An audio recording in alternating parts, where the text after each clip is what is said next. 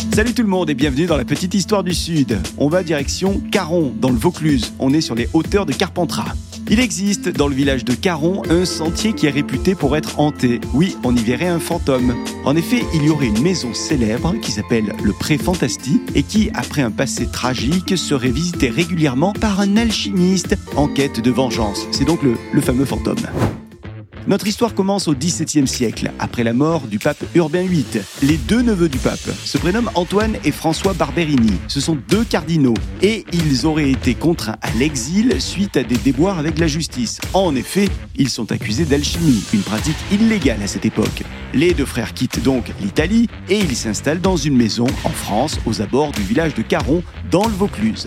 Les frangins vont vite reprendre leurs travaux autour de l'alchimie quand ils arrivent dans la maison et ils prétendent même découvrir une potion, un peu une potion comme celle de Panoramix, une potion magique qui serait en lien avec la fameuse pierre philosophale. Ça serait une potion qui donnerait quasiment la vie éternelle. Waouh alors le business va bon train, vous vous en doutez, tout le monde veut récupérer un petit peu de la potion magique, et donc tout le village de Caron essaye de, de se procurer cette potion miraculeuse. Sauf qu'un jour, tout bascule.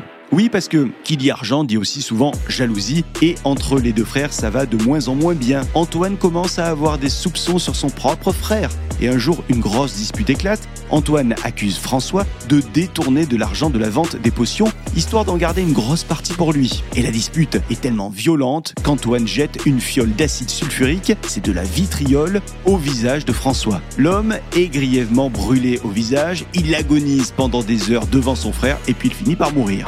Justice se mêle à cette histoire, mais finalement, Antoine est innocenté. Il dit à la justice d'ailleurs Excusez-moi, c'était un accident, euh, je n'y suis pour rien, c'est François, mon frère, qui a fait une mauvaise manipulation et il est tombé sur la fiole. Bon, ah bah c'est gros, mais ça passe. Peu de temps après, en pleine nuit, Antoine, le survivant donc, est réveillé par des bruits bizarres, comme des gémissements de douleur. La nuit d'après, c'est la même chose. Et puis celle d'après, c'est encore les gémissements qui réveillent en pleine nuit Antoine. L'homme est réveillé comme ça pendant des semaines et des semaines par ces bruits étranges. Jusqu'au jour où, en pleine nuit, Antoine se réveille et tombe nez à nez avec son propre frère. Enfin, le fantôme de son frère. Antoine euh, a déjà été rendu fou par ces bruits persistants toutes les nuits depuis plusieurs semaines et là, ça en est trop, la folie l'emporte et il rejoint son deuxième frère dans l'au-delà.